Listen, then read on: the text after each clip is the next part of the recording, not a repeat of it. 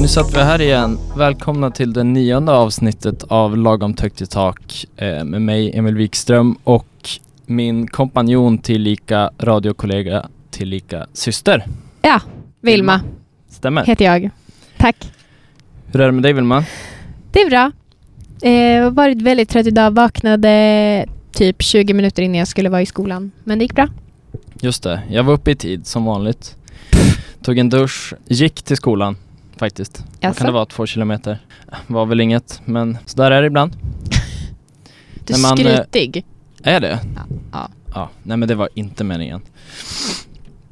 Ja men du, eh, har det hänt något speciellt i veckan? Eh, ja. Eller sen sist som vi brukar säga. Jo, jag har varit på akuten med en kollega som fick ugnsrengöring i ögat. Vad, är det, vad är det för medel? Det vet inte jag, men det stod på baksidan att man skulle ta direktkontakt med giftakuten eller någonting. Att man skulle direkt kontakta läkare för att det kunde orsaka allvarliga ögonskador. Mhm. Så Mm. det Mhm. låter ju inte jättesafe. Frätande och skit då kanske? Ja, det tror jag. Men hon började skölja med eh, klorhexidin All Ah, right, det där, blandning. du vet en sån här eh, Sprayflaska. flaska med... med Sprutflaska. Ja ja. precis, med en liten kopp typ som man ska sätta upp. Jag Ah. Exakt. gjorde det där i eh, högstadiet också. Jag råkade få någon slags syra i, på någon kemilektion. Jag var väl lite slamsig sådär. Hade du inga glasögon? Eh, jo, jag ville ju hävda att jag hade det, jag kommer inte riktigt ihåg. Men och så fick jag någon slags, någon slags syra, det var inget någon jättefarlig syra då. Men eh, jag överdrev väl då, och så fick jag en sån här dusch i, i ögat i flera minuter av min lärare som, som tyckte jättesynd om mig. Det var kul. Ja, Ehm, hon sköljde i alla fall i typ en timme innan vi fick hjälp av någon jourläkare, jourögonläkare tror jag det till och med det var, jaha. som kom dit. Och eh, jag fick stå med en sån här, de kom med en dropppåse och jag trodde att de skulle sätta in dropp på henne i armen men det vet jag inte vad meningen hade varit med. Men lite, jag fick lite skön eh, sinnes... Exakt, sinnesfrid. Ja. Nej, men jag stod med den där dropppåsen och sköljde hennes öga i väldigt länge. ja, just det. Och det var ju lite stressigt för vi ville ju inte att hon skulle bli blind. Men allting gick jättebra. Mm. Ja men Mm. skönt. Mm. Skönt att höra. Alltid kul med, med solskenshistorier. Det jag kom på var i alla fall att jag faktiskt tycker om och trivs ganska bra på sjukhus. Vilket kanske låter lite sjukt men jag tror att jag är lite hypokondrisk och känner mig väl i så fall ganska trygg på sjukhuset då. Mhm. Det är något med stämningen. Det är, rätt, eh, det är så här lugnt, fridfullt. Sen har inte jag heller varit med om att någon har råkat väldigt, väldigt illa ut på ett sjukhus. Ursäkta, din bror Men jag var inte där. bröt benet. Jag var inte på sjukhuset. Jag Skojar bara. Eh, nej jag tycker det är en mardröm i alla fall. Mm. Fula lokaler och... Men du vet, en trevlig läkare kan göra allt liksom. Mhm. Så är det ju. Mm. Så därför ska vi inte varsla alla nya Karolinska. Nej, slå ett slag för det. Mm, visst. Vad har du gjort sen sist? Ja, tackar som frågar. Jag har inte j- gjort så mycket. Däremot så har jag bestämt mig för en sak. Ja. Att jag ska börja ägna mig åt en hobby. Är du 60? Ursäkta? En hobby sa jag. Ja, jo, men inte det känns... trav. Nej, men det låter som en 60-åring som bara Ja, jag har bestämt mig för att jag ska ha en hobby. Ja, men jag har ju ingenting i mitt liv. Så då måste man ju ägna sig åt något. Nej, du Eh. har skola och öl typ. Ja, och fotboll på tv. Visst, det är en hobby, Mm. eh, men det är mest på helger. Så jag har varit lite inne på typ golf. Golfkulten liksom. Återigen, är du 60? De verkar ha det så himla himla kul bara. Ja. Det är ju det bästa de vet, att få gå ut på en golfrunda. Och det är inte speciellt påfrestande, väldigt socialt. Eh, jag höll på att säga att jag är en social person, men det är jag ju inte riktigt kanske. Men just den här golfsekten som liksom, den kan ju börja precis när som helst i livet tänker jag. Sen såg jag en fruktansvärt bra dokumentärfilm på Netflix Mhm. eh, som handlade om eh, en av världens bästa friklättrare. Fick man följa hans motgångar liksom i livet och Det var han som, jag vill inte spoila nu, men det var han som mördade en terrorist. Eh, ja, det var hans första motgång. eller, Eller ja. medgång, kan det vara det? Nej, medgång är det ju omöjligt, men det kan ju ha styrkt han senare kanske. Eh, så att klättring Har jag varit lite inne på också. Ja. ser så jäkla kul ut och det är någonting med klättra, alltså klätterfilmer har ju blivit väldigt populära. Jag vet både den som heter The Dawn Wall, som är någon speciell eh, klättervägg i, alltså bergvägg i Kalifornien. Men även så finns det en film som heter Free Solo som jag inte har sett. Varav en av huvudpersonerna är den här som är med i den andra filmen. Just det. Svinhyllade filmer och jag tror att det, klättring gör något med människor när de ser hur dumma i huvudet de är liksom Mm. uppe på liksom en kilometers höjd och ja, det är så Ja. vidrigt men det, sjukt häftigt. Jo men just eftersom att man faktiskt sitter fast också. Det känns ju ändå som att det är mindre farligt än eh, skydiving. Ja men farligt kanske men det är, det är ju vidrigare. Ja, det kanske det är. Men eh, så vi får se vart jag hamnar. Om det blir på en, eh, en bergvägg eller på En gräsmatta. Golf, eller på en golfbana. det är lite motpoler men det är så det är.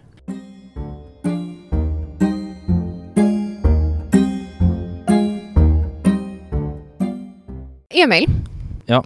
har du följt med i nyheterna på sistone? Nej, inte mer än vanligt. Nej. Svenska nyheter har inte skrivit så jättemycket om det här. Det är mest internationella nyhetskällor. Men eh, Khamenei har höjt bensinpriset i Iran med eh, hela 50 procent. Vilket gör literpriset till ungefär 2,5, alltså 2,5 svenska kronor. Vilket låter väldigt, väldigt lite. Men det är eh, väldigt mycket pengar i Iran Mm. då befolkningens inkomster är brutalt mycket lägre än i Sverige. Eh, Till exempel så är genomsnittslönen i Iran beräknad till ungefär 9 000 svenska kronor, eller faktiskt lite lägre än 9 000 kronor. Mycket pengar då för bensin. Det blir ju då att den svenska bensinen Ja, kostar typ, säg 15 spänn. ja, Det blir fem gånger mer än Okej. det iranska. ja. Och det innebär ju att då borde ju de svenska, den svenska medellönen ligga på typ 67 000. Okej, Vilket den inte gör. nej. Men Okej, ja, nej, det- fortsätt, fortsätt. De har ändå höjt bensinen extremt mycket i alla fall. Mm. Eh, och detta har såklart fått många reaktioner och lett till att en stor del av befolkningen startat demonstrationer Ja. med ett dussintal personer som är bekräftat döda av BBC. Men det är andra källor som säger att ungefär f- upp mot 50 som har dött. Har folk dött av ett bensin? Ja, de har dött på grund av polisens och militärens brutala sätt att hantera situationen. Jävlar. Eh, Det är inte som att demonstrera i Sverige, det får man ju faktiskt göra. Men tänk, tänk, demonst- att, tänk att militären är så mån om miljön så att de dödar personer för det. Eller hur? Det är helt sjukt. Men Det är fruktansvärt. Alltså, I förrgår har Khamenei också stängt av internet i landet i ett försök att dämpa demonstranterna och skapa påtryckningar. Jaha. Okej. Det verkar tydligen ha fått någon viss effekt. Jag tror inte att det är en, en lång, ett långsiktigt resultat av internetavstängningen. Jag tror att Mm. snarare så kommer ju demonstrationerna att öka. Ja, och demonstrationer via nätet är väl inte så hotfulla. Men jag förstår ju liksom Men de kan ju inte... censurdelen av det. Det är ju en s- extrem censur. Alltså, man kan inte kontakta utlandet typ och man kan inte ta del av information. Alltså det är, jag tror inte vi kan föreställa oss. Tänk dig inget internet. Det går, du kan inte ta dig ut på internet. Nej. Samtidigt som landet är i typ revolution nästan. Mm. Ja, det är kaos. Det vill man inte vara med om. Nej. Men varför har han gjort detta då? Är det för att han likt resten av världen blivit en miljökämpe som lyssnar på tips och hyllar Greta Thunberg? Ja, kanske. Mm, förmodligen inte. Eller knappast. Men den nya energipolitiken tycks vara det senaste försöket från Islamiska republiken att hantera en ekonomisk kris och utöva makt, förtryck och våld över sin befolkning. Mm. Eh, regimens talesperson säger att de tror sig kunna ha kontroll över situationen senast på onsdag Och Vad sa du, hur länge har det pågått där? sen i fredags. Eller det är ju demonstrationer och grejer hela tiden men just det här kring bensinen har hållit på sedan i fredags Mm. natt. Men de tror att de kommer ha kontroll över det imorgon, det tror inte jag. Är det just i huvudstaden Teheran eller i hela landet? Nej, upp mot hundra städer läste jag någonstans att det skulle röra sig om. Oj. Så det är stort pådrag. Ja. Nej men det hade ju, alltså typ samma sak hade ju typ skett om, om eh, ja men du sa det va, om vi, om vi höjer det i Sverige liksom. Ja, tänk Eh, om MP skulle få mer inflytande i Sverige och bestämma att de skulle höja bensinpriserna med eh, 50%. Då skulle en liter bensin ja, eller i Sverige... ska sägas om vilket parti som helst hade Absolut. fått och höjt det med 50%. Absolut. Mm. Men då skulle en liter bensin i Sverige kosta 24 kronor. Ja. Då hade det också blivit demonstrationer va? Gud ja. Från typ eh, Vilhelminaborna. Ja men så här, människor som bor på Landsbygden. landsbygden kan ju inte, de har inte råd och sen, det går inte, de kan ju inte ta sig in till civilisationen. Mm, nej. Nej, jag håller med. Det är... mm, Slopa landsbygden, säger jag bara. Komprimera landet. Men det var någon i tankesmedjan som sa, tror det jag. finns ingenting jag hatar mer än landsbygden än landsbygdsfrakt. Ja, Typ. just det. Jag Lite hatar inte dubbelmoral. landsbygden men Lite dubbelmoral, men som, eh, som den kära Petter Stordalen sa i Skavlan, eh, hellre dubbelmoral än ingen moral alls. ja jo. Mm, när han fick frågan om att eh, han bryr sig om miljön samtidigt som han flyger privatjet. Mm. Tänk om någon politiker hade sagt så. Mm. Men jag kan ju hålla med lite liksom, hade han, det är ju bättre att han som stor liksom, miljardär bryr sig om miljön samtidigt flyger lite än om att han inte hade gjort någonting av det liksom. Absolut. Vi ska Eh. prata lite mer om flyg senare tror jag. Får det bli som det blir. Absolut. Ja, kan du tänka dig att eh, Sverige får samma bensinpriser? När svenska regeringen pratade om eh, att höja bensinpriserna och införa någon form av eh, ransoneringskort, att man inte får köpa mer bensin ja, en, en viss mängd Men per det är månad. kanske är bra. Är inte ja, det bra? men det funkar ju inte. Det är inte applicerbart på alla. Alltså Nej, de som men det bor på får väl lov att vara landsbygden, det då, men de som eller? bor på landsbygden behöver ju bensinen i en, på ett annat sätt än vad någon som bor i stan gör. I så fall måste det vara procentuellt typ utfördelat. Ja, du tänker de som bor i typ eh, Vilhelmina och jobbar i Umeå. Typ. Alright. Och tåg. Ja, nej men jag förstår hur du tänker. Det är klart att det skulle ta, liksom folk skulle ju gå man ur huset eh, om bensinpriset hade blivit så högt. Eh, samtidigt som liksom, vad ska man göra? Du vet, de diskuterade det i någon debatt, eh, debatt liksom, för om det var någon månad sedan att skyffla ut alla bensinbilar innan 2030. Ja. Eh, Det spelar ju som ingen roll om man fortfarande inte har kommit på något miljövänligt sätt att tillverka elbilar så att Nej. Hur, hur länge är det man behöver köra en elbil för att den ska bli miljövänlig? det vet jag inte. Man har inte det någonting att göra med att det fortfarande är så många som fortfarande kör bensin? Nej, jag tror att det har, dieselbil och mer, dieseldrivbil. ja, men eller det har väl med tillverkningen att göra, att man måste importera de här bilarna någonstans Ja, ifrån. hur är elen? Ja, just det. Ja, kul. Precis, hur elen är gjord. Man kanske ska köra kärnkraft där. Ja, just det. Kärnkraftbil. det låter bra.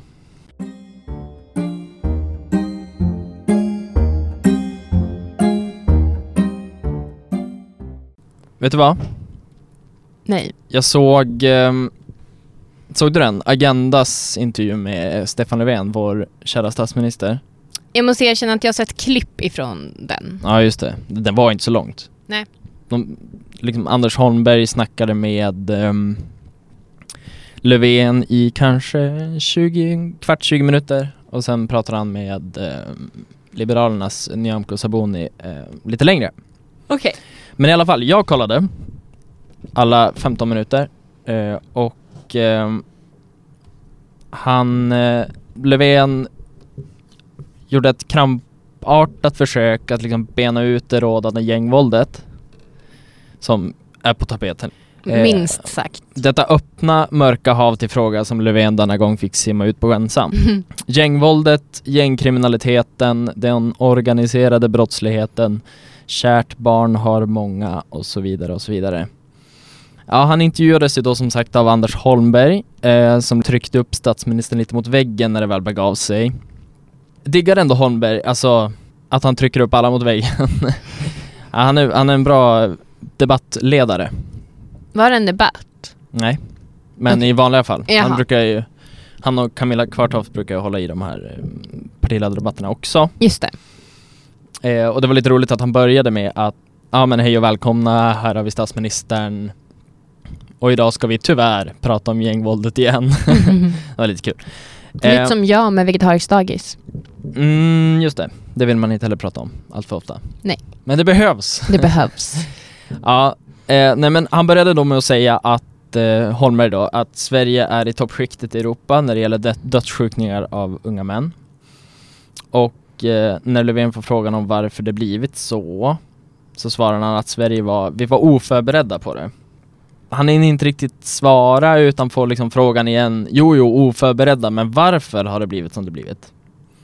Han säger så lite samma sak liksom att eh, var gängvåldet i Sverige, eller gängvåldet med dödsskjutningar, dödsskjutningar av unga män var väldigt, väldigt ovanligt. Eh, och då var eh, missbrukar, alltså mord där och skjutningar där missbrukare var inblandade i liksom lägenheter, stängda dörrar, nära relation, den typen av våld var vanligare. Just det. Medan andra länder låg i framkant när det gällde dödsskjutningar. På öppna gator, Ja, typ. Det kan man säga, exakt. Men då säger han att, men när den här, och nu, och nu sa han också att nu har ju vi mycket färre av den här morden av, i nära relationer och så. Så det var han tydlig med, väldigt tydlig. Men liksom, ja men nej men vi var, vi, vi var oförberedda på den här utvecklingen. Eh, och då, då släpper Holmberg det lite. Och då tänker jag så här, ja men oförberedda på vad? Alltså varför har det blivit som det blivit? Varför skjuts folk ihjäl? Knappast för att vi har varit oförberedda på det. Nej. Förstår du vad jag tänker? Mm. Det låter lite som en... Alltså någonting måste ju ha hänt för att vi ska vara oförberedda på någonting. Förstår du? Knappast för, alltså, eh, vi kan absolut ha varit förberedda, men om det funkat så bra tidigare att vara oförberedd så Ja, just måste ju det. något hänt när det inte funkar längre. Just det. Ja. Plus att det måste finnas någon anledning till det. Förstår Mm. du? Och det gick han... Jag tycker många av våra politiker är ganska dåliga på att gå in på verkligen, liksom frågan i det hela. Om de är väl- medietränade. Ja, men varför? Vi vill ju veta hur det är och vi vill ju, alltså den politiska kommunikationen är så jäkla svepande. Mm. Men det är väl Alltså- svårt för dem att erkänna också att så här, vi har Precis. inte koll, det här är vårt fel och vi vet Exakt. inte vad vi ska göra åt det. Det är det jag kommer till, det är det jag kommer till. För jag tycker det är så genomskinligt med Löfven. Att, och gud, många andra mm. partiledare, typ alla. Att de är så rädda att erkänna att de har fel. Mm. Ja men jag kommer till det lite. Ja, Sen säger Holmberg att ehm, de liksom utanförskapsområdena som, eh, som växt fram under de senaste decennierna eh, har låg arbetslöshet, låga betyg, hög fattigdom, kriminalitet, otrygghet. Eh, att det har tillkommit under en period då Socialdemokraterna till största del styr landet. Eh, och då ställer han fr- liksom frågan till Löfven att vad hade ni kunnat göra annorlunda? Det är ju bara fakta det han säger. Mm. Alltså det är inget, det är inget påstående, det är inget, inget kritik egentligen. Han säger ju bara att Så här är det. så här är det, det här har hänt de senaste decennierna. Eh, ni har varit vid makten, vid rodret under de liksom, flesta av de här åren. Då kommer ju då frågan, vad hade ni kunnat göra annorlunda för att det inte ska ha blivit som det har blivit idag? Eh, då brasklappar ju såklart Löfven med att säga att eh, även de borgerliga partierna har suttit i regering under den här tiden. Han skyller ifrån sig. Ja, och det gör ju alla partier.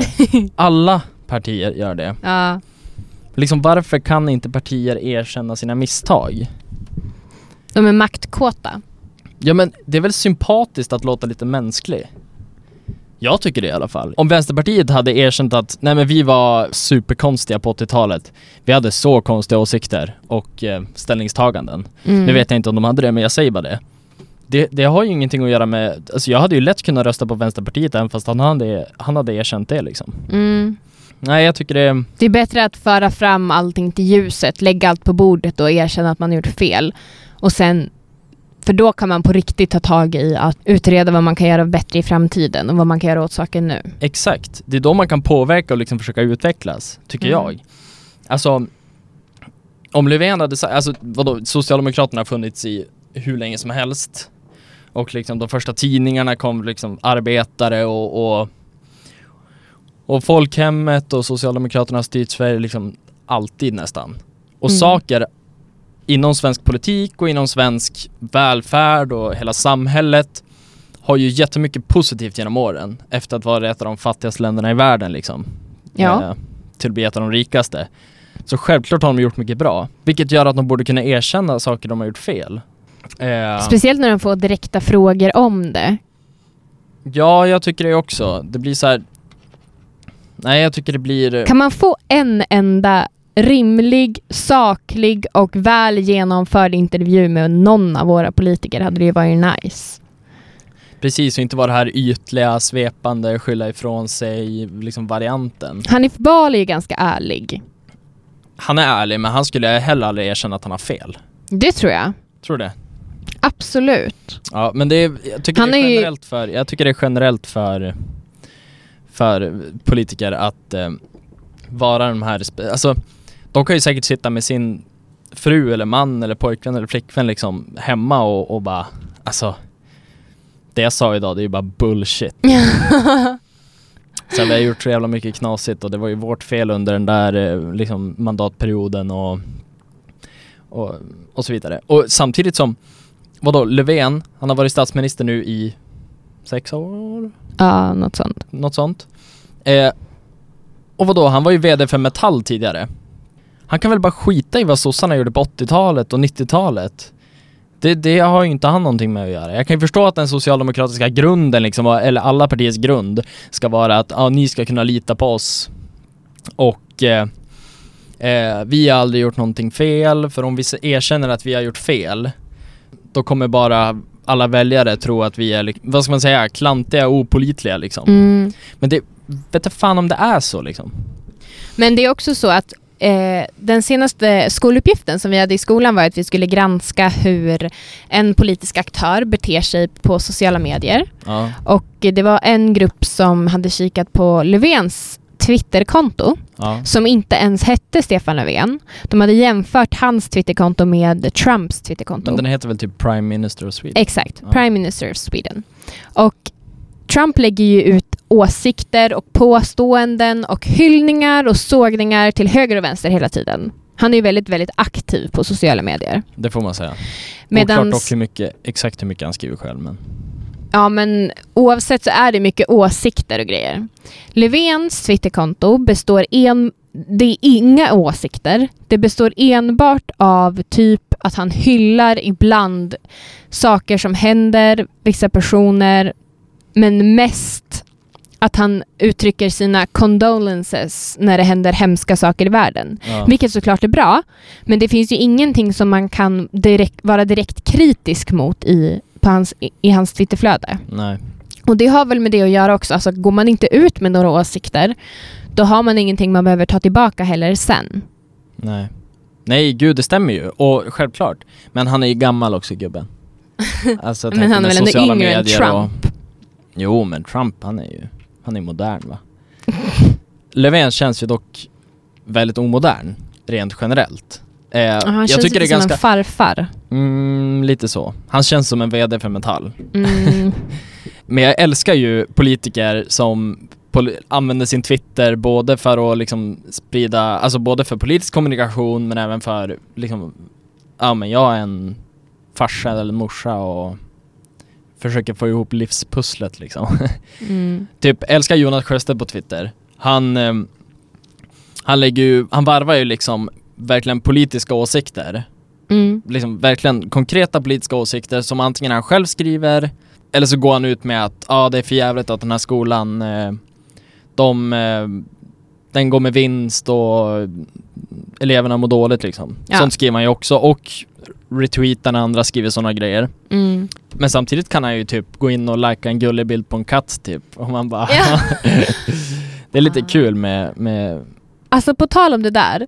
Jag eh, bestämde mig för att försöka motverka eventuella filterbubblor i mina sociala medier. det är bra. Eh, Så jag började följa alla svenska riksdagspartier förutom tror jag, Folkpartiet. Men det var jag inte medvetet, jag bara missade dem. På Instagram. Ja. Och eh, typ två dagar senare hade jag fått tre nya följningsförfrågningar på Instagram av tre stycken olika män och i deras, när jag gick in på deras bio så stod det Sverigevän. Mm, just det, jag kan tänka mig det. Det kanske var bottar bara. Kan vara. Som så här följer alla Sverigedemokraternas... Så kan det vara. Ja. Det var lite roligt bara. Jag Jävligt- fick inga nya moderata följare. Jävligt skevt. Ja, just det. Inga nya KD-följare heller tror jag. Annars EBT, du är välkommen att följa mig. Ja, just det. Även Bali. Absolut. Ja men du vad härligt.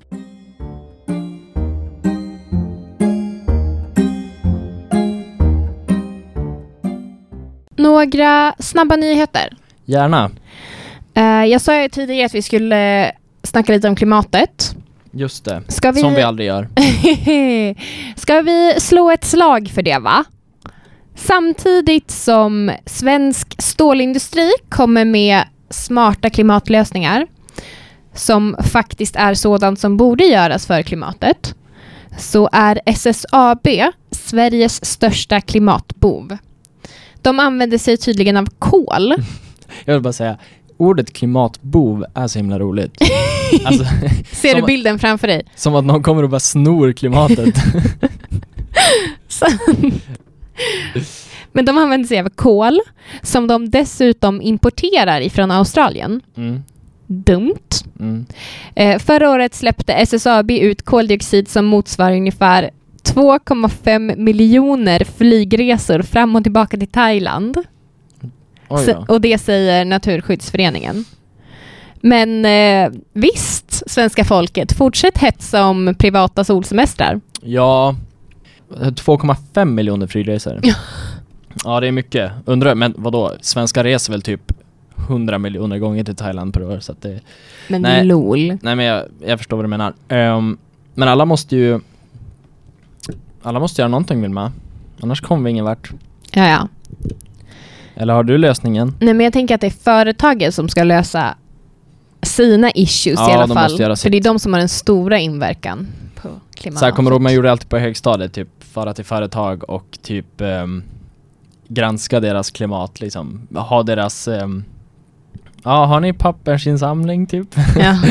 Och bara, slänger ni soporna rätt? Typ, ska åka till eh, SSAB och Jag kommer ihåg att vi på Brännlandsskolan, lågstadiet alltså, åkte till Green Zone på Ersboda där McDonalds och något annat företag ligger. ja just det, det var tidigt också Ja, med, när det gällde klimatfrågan. verkligen. Den var Och ju s- inte så poppis då inte.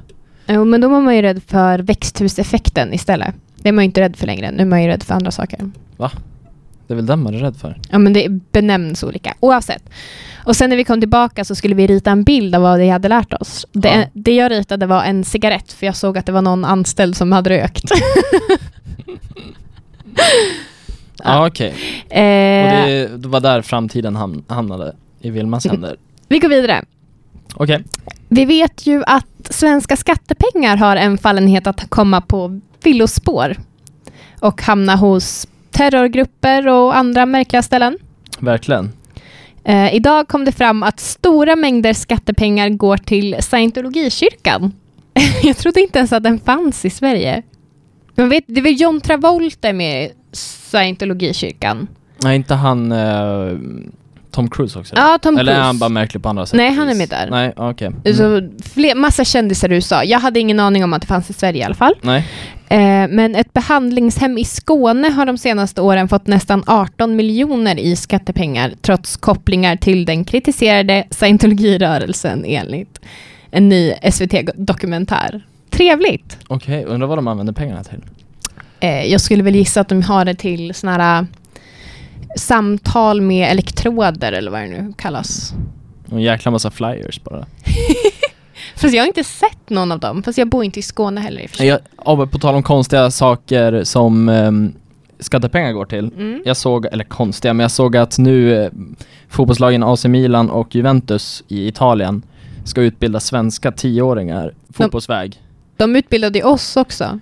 Ja, precis. Milan Camp. Jo, men nu, det här tror jag sker nere i Italien. Okej. Eller, jag vet inte exakt, jag läste, jag, det svischade förbi men jag kom bara att tänka på det nu. Just det.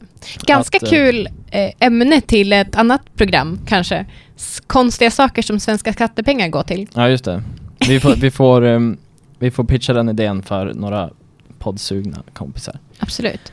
Mm? Men eh, fa, var det förra veckan som vi pratade om den här mannen som skulle till rätten för att han eh, gav dödshjälp till sin ME-sjuka fru? Var det, f- ja kanske förra veckan eller för två veckor sedan. Ja. Ännu en följetong alltså. Ännu en följetong. Som, som liksom knipp, knippas av efter, efter bara två avsnitt som vanligt. Absolut. Men det är så det ska vara. Rickard Lundgren heter han i alla fall. Okej.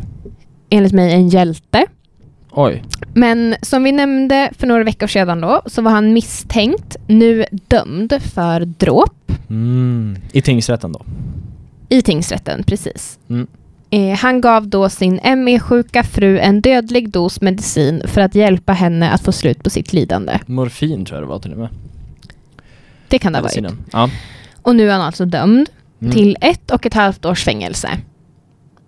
Mm. Sjukt. Det är sjukt. Stacken. Ja. Hans fru dör av en fruktansvärd sjukdom. Han hjälper till med att hon ska få ett humant slut och sen måste han sörja från, fränge, från fängelset. Mm. Skäms Sverige. Ja, Straffa Precis. riktiga brottslingar istället, säger jag. precis. Och vi pratade ju om det här. Att ingen vill ju att han ska sitta i fängelse. Nej. Eftersom Det- att alla var med på det. Han var med på det, liksom offret, hans fru var med på det. Och jag kan tänka mig att anhöriga var med på det. Och det är klart, det är konstigt. Det går ju inte att ha en lagstiftning där det är okej att döda folk, såklart. Även om det handlar om ens ME-sjuka fru. Nej. Eh, det blir ju helt brickat. Eh, men, men jag förstår hur du tänker. I alla fall inte att civila får mörda sina nära och kära. Men hur som helst, nu ska det här i alla fall upp till eh, hov... Eller det ska överklagas i alla fall. Och jag hörde ett uttalande om, av hans advokat som säger att om det är någon, något fall i Sverige som ska tas upp till hovrätten så borde det vara det här. Okej. För j- om hovrätten tar upp det, visst är det så att det kan vara början på en ny lagstiftning? Ja, det vet jag ingenting om, men det är ju väldigt, alltid svårt att överklaga ju. Eftersom att den har gått igenom en instans, Mm. som är tingsrätten, så är det ju alltid svårt att ändra beslutet till hovrätten. Alltså det ska ju krävas mycket. Jag menar det krävdes Ah. Nej, mycket. högsta domstolen var det han ville att det skulle tas upp i. Ja. Ja men då, då har, har de gått förbi hovrätten då redan? Nej, kanske? det är väl första steget. Ja. Men man har väl alltid rätt att överklaga, i alla fall till hovrätten. Ja, ja, 100 procent. Alltså överklaga får jag alltid. Och det gör ju nästan alla också. Speciellt när det handlar om gr- liksom grövre brott. Just det. bara för att försöka få fram ny bevisning antar jag. Mm. Men vet du vad jag tycker är jättekonstigt med det här? Nej. Det är att om han ska dömas, då ska han väl dömas till mer än ett och ett halvt års fängelse? Jo, Alltså, dråp. Ett och ett halvt år. ja och du säger att det är dråp, men det var ju mord. Alltså vadå, Ja, det var ju hans... Han, han v- tänkte ju och planerat att döda henne. Ja, det har du rätt i. Dråp är väl om man... Oavsiktligt-ish. Eller Eller avsiktligt men oplanerat. exakt. Ja. Ja, Typ att, ja jag är på slagsmål på krogen liksom och så får jag en flaska i huvudet och så dör jag. Det är ju dråp typ, Ja. tror jag. Och så om du, råkar, om du råkar stöta till någon som ramlar över en bro och dör, då är det vållande till annans död. Ja exakt, då är det helt oavsiktligt. Ja. Ja, för att jag menar, han hade ju planerat det, Fått allas godkännande. fått hans godkännande, men de har ju såklart bättre koll på det här än vad jag har. Men jag menar, det går ju inte att... Är det alltid förmildrande liksom straff om offret vill dö? Men det går ju inte att bevisa heller. Det här blir så jäkla Nej. konstigt. Men ja, jag håller med. Jättekonstigt att så här, Det är kanske är det som är grejen. De kunde inte bevisa att hon ville. Jo, men det tror jag. Det fanns säkert jättemycket vittnen som sa att hon ville. Men, och han... Eh, det var tydligen väldigt... Det var ju... Alltså ett och ett halvt år, det är för att det var förmildrande omständigheter och att han ringde själv till 112 eller räddningstjänst efteråt och sa att han hade avslutat sin frus liv. Mm. Ja, men just det. Han ville liksom inte komma undan med det. Nej, det tror jag inte. Nej. Det kanske han borde ha velat då. Mm. Eller jag tänkte så här, det blir ju konstigt om man, om man nu är det ju verkligen att, ja vi alla har varit med på det här, alla är med på det här, det är därför jag säger att jag har gjort det. Men jag menar, hade de vetat att, ja men jag vet att det här är straffbart, då kanske han borde ha Då kanske han borde ha gjort Tänk det den så extra snyggt som möjligt. Men en sak, nu är det här väldigt okänsligt kanske, men hade inte frun bara kunnat ta den där dosen själv? Oj. Ja, sanning. Hon kanske var så sjuk. Ja, Hon ville ha hjälp med det. Nej, jag ingen aning. Vi ska inte lägga oss i det kanske. nej. Ja, men du, Eh, vad när härligt. vi är ändå inne på död. Mm. Jag såg att det var en 80-årig man på Söder som hittades död av polisen typ idag. Mhm. Och att han har legat i sin lägenhet i tre år utan att någon har märkt det. Ja, det är ju hemskt. Så hemskt. När polisen kom in i lägenheten så hade radion stått på och en lampa var tänd. Bra radio ändå. Ja, och eh, ehm, t- det hade legat massa post och tidningar under, precis under dörren Mm. Som var tre år gammal då. som var tre år gamla. Och maten i kylen var också tre år gammal. Mm. Anledningen till att de hade gått in var att grannarna det senaste halvåret inte hade sett mannen och eh, eller tänkt på att de inte hade sett honom på ett tag och kikat in genom brevinkastet och sett en massa brev. Men de hade tydligen tänkt att han var utomlands eller någonting för han var inte av svensk härkomst. Nej. Men, och sen att polisen till slut gick in var att hans räkningar hade slutat dra ifrån eh, Pautogiro. Mm. Ja, han det- måste ha varit sjukt laddad när han dog. Ja, verkligen. Ja. Men han kanske låg på någon sån här... Nej, gud vet vad. Men Pension. det är ju så hemskt att inte vara saknad liksom. Vet. Fruktansvärt.